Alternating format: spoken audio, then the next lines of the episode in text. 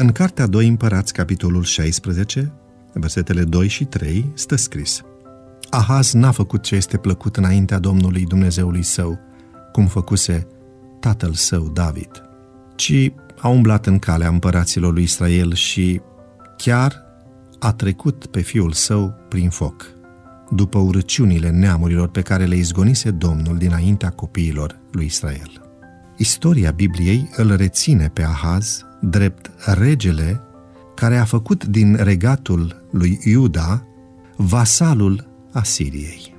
Tot el a preluat și a instalat modelul de închinare asirian, oprind, practic, la nivel oficial, închinarea la Jehova în regatul său.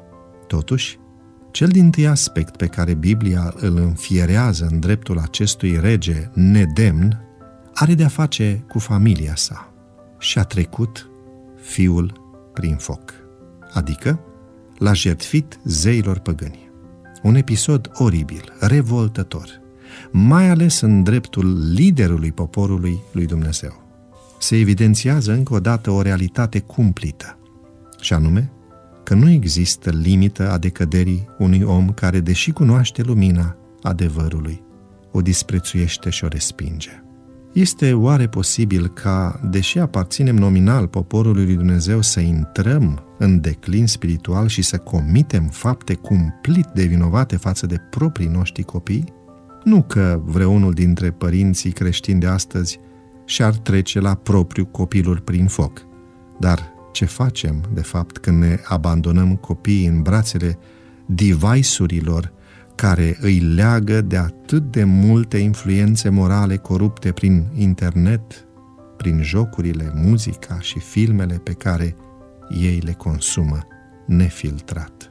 Ce li se întâmplă atunci când îi abandonăm într-un anturaj lipsit de valori, fie în mediul virtual, pe rețelele de socializare, fie în gașca de cartier. Ce le facem copiilor noștri atunci când scuzându-ne irresponsabil și superficial, nici măcar nu ne mai sinchisim să-i ducem la biserică, la școala de sabat pentru copii, la grupele de licurici sau de exploratori, deși ei și-ar dori aceasta. Când nu ne achităm de responsabilitățile spirituale care ne revin față de ei, nu facem altceva decât să ne trecem copiii prin foc, într-o manieră vinovată. Ferește-ne, Doamne, să fim pricini de păcătuire pentru copiii noștri. Investește în transformarea spirituală a copilului tău.